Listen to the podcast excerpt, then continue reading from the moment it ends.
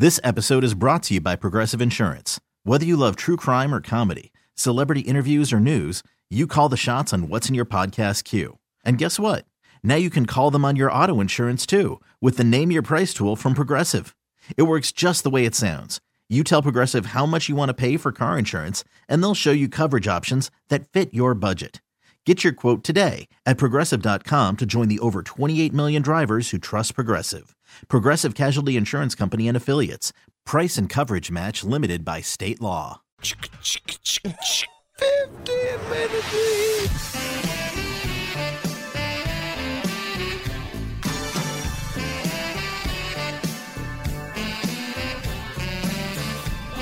Fifteen minutes of heat here. Tobin and Leroy on a Thursday. Thank God this West Coast swing is over. Enough already. Let's get back on a real, a real, a real little time zone, Leroy. Let's go out to the Toyota of Hollywood guest line. Shop over 1,500 Toyotas indoors in one of America's largest showrooms at Toyota of Hollywood on 441 between Hollywood and Sheridan. There we'll talk to Ira Winderman. Ira, good morning. How are you? Uh, our national nightmare is over, and I will be even gladder than you to get back on Eastern Time. Oh, that was brutal. Are you still in Utah right now, or did you fly home last I'm- night? I'm- No, no, there's there's no late flights for people like me out of Salt Lake City at midnight. So I am at the Salt Lake Airport first thing in the morning.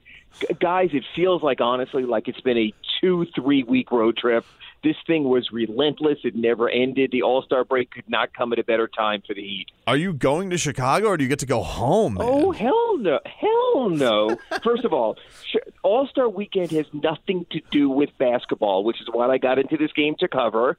Number two, when they say Sub Zero, better leave it to someone else. The NBA is trying to do. You know, guys know like what the Super Bowl did, where they went to the northern cities and they played, you know, in New York at MetLife, and, and they awarded it to uh, you know new buildings or buildings that are refurbished.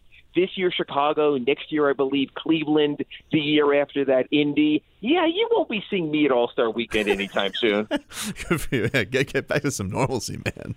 Because it's uh you know uh, it's cool that the Heat are going to have a lot of representation. Obviously, I have to see that, but um. But you know, like this is this is a team that looks like uh, you know uh, they they they needed to uh, to to get some relaxation, to get some time away because they they seem really banged up. There's obviously been a lot of change. Um, what what's kind of been the vibe around the team uh, after a rough road trip?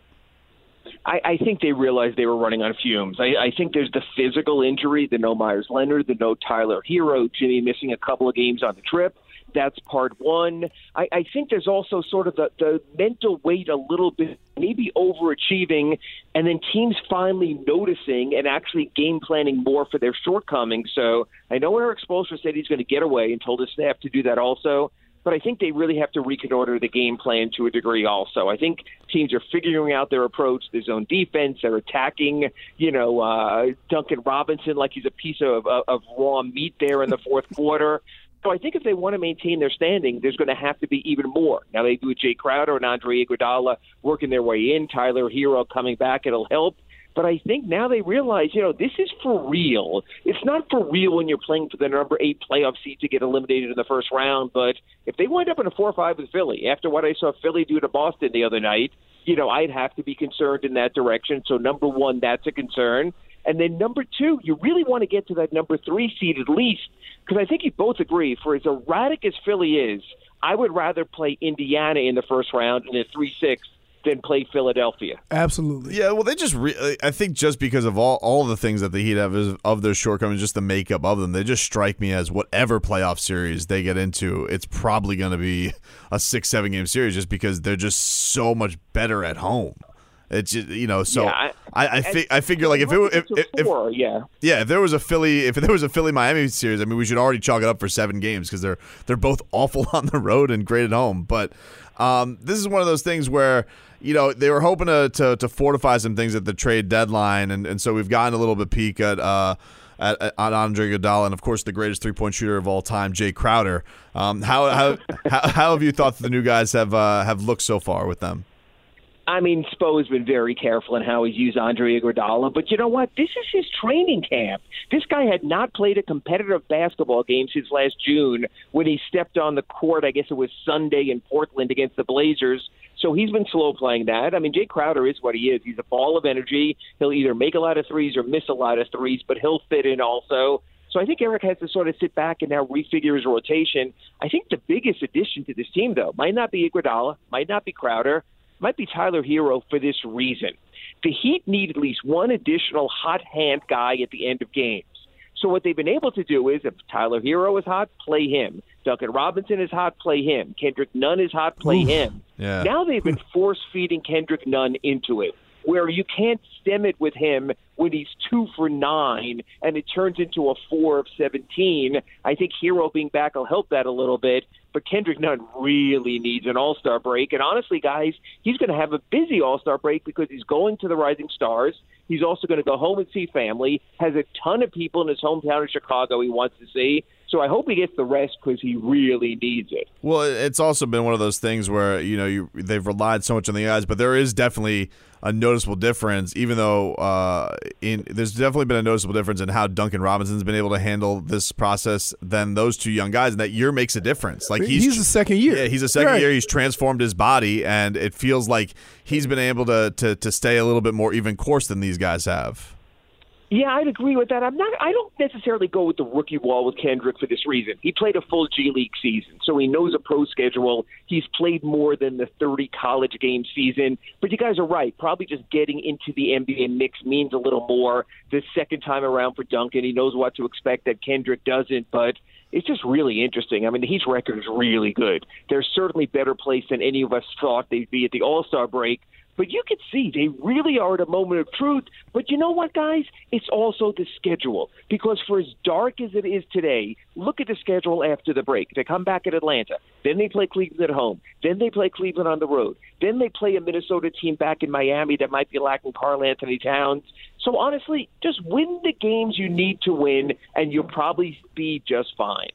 What did you make this week of the uh, the Instagram back and forth with Jimmy Butler and, and Joel Embiid? Was that uh, was was uh, Jimmy doing some true recruiting there, or do you think he's just messing with his former team? Oh, I think anything that Jimmy can do to stick the dagger into certain players on the Sixers, the Sixer management, and the Sixer coaching staff, he's going to take every opportunity. He was loving it. He no, he wouldn't answer questions about it, but he was the Cheshire cat in the locker room for like three days in a row. Like he had that look of he had the look of, hey, did you see my Instagram? So he's loving it. I think the Embiid thing is real in Philly just because the mix isn't right. But guys, I say that, and then I watch their game on Thursday night and how great they looked against the Clippers. And I do know this, and I think you guys would agree. The best version of the 76ers is a better team than the best version of the Miami Heat. So I still think the Sixers can do damage in the playoffs if they get to their best version. Yeah, I, I don't disagree with that. Ira. It's just it, it that, that's just kind of been the the big crux of them all. Like we were talking to Antoine Walker, and he was saying the same thing. He's like, I don't. This is a guy who should be thirty and fifteen every single night, and that's why I think he looks at a guy like that and wonders if he was in a place where they maybe held him to a higher standard, could he? Har- could he harness that a little bit more uh, if he was in a place like Miami or a more structured organization that you know is, is built uh, been built on a lot of losing and, and now is expected to contend? And, and I would say this talent trumps all. And if you have the talent, I'll find a way to make it work. And yet, we all know what the trade would be in some form. And of course, you want the better player. But wouldn't you feel at least a little bit uncomfortable or wary if you had to trade Bam Adebayo for Joel Embiid, knowing that Joel Embiid is the more talented and the more skilled player? Yeah, because he reminds me of Hassan.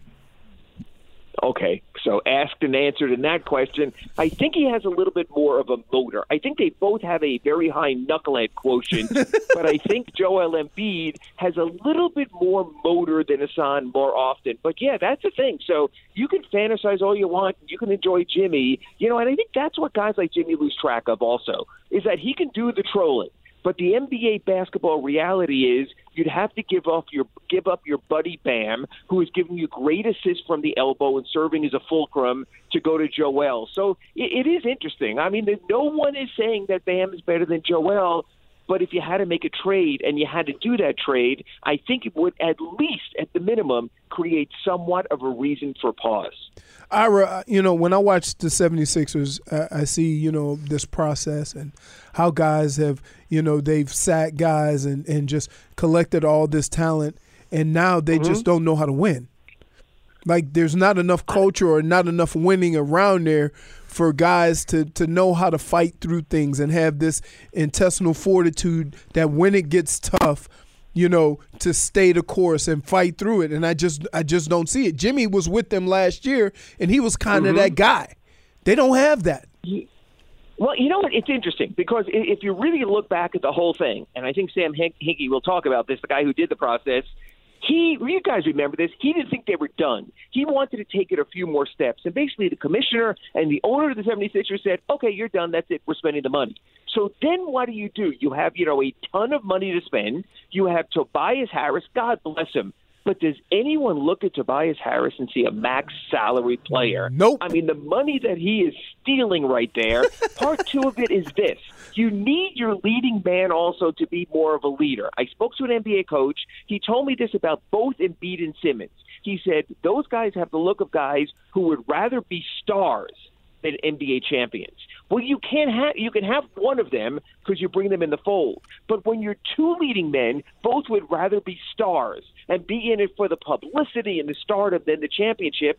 That doesn't work. You need, I hate the cliche, but you need at least one guy, like a Magic Johnson or someone like that with that championship DNA to lead you. I don't see, and God bless Al Horford for what he is. I think he's a great number two DNA kind of guy, but I think that's what the 76ers are lacking. There's not a guy on the 76ers who would give his ultimate all and everything just to be a champion and sacrifice everything. Maybe Josh Richardson might be the closest to that, and if he's your number one blue guy, well, we saw what that looked like with the Heat. I, I, I like the fact uh, one of the things too uh, when it comes to that with uh, with this team. I, I feel like Jimmy has had a good pulse of like when to be, uh, you know, pissed off at, at his at his teammates Yes. and when to kind of harness back. Like I was, you know, maybe expecting after a rough road trip for him to be a little bit more ornery, but he seemed to like take, he, you know, he seemed to take pretty good stock on what they have done this year, and I thought that was, you know, that's a, that's a good temperament of a leader to not like bang on. You know, he wants to go and win every game, and he says, "Oh, we're we're championship quality." We're, you know, to know that hey, they've done some good things, and he knows that the locker room is exhausted. He knows when to pull that in, and then if they, you know, kick the crap out of the Hawks, he's like, "Don't believe your press clippings; they're, they're bogus stats." And that's what he did, and that's what he did after the game last night in Salt Lake City. Here is he said, "Okay, let's all exhale. Look where we are. Look what we still can be." I think what's going to be interesting, guys, and I would keep an eye out for this.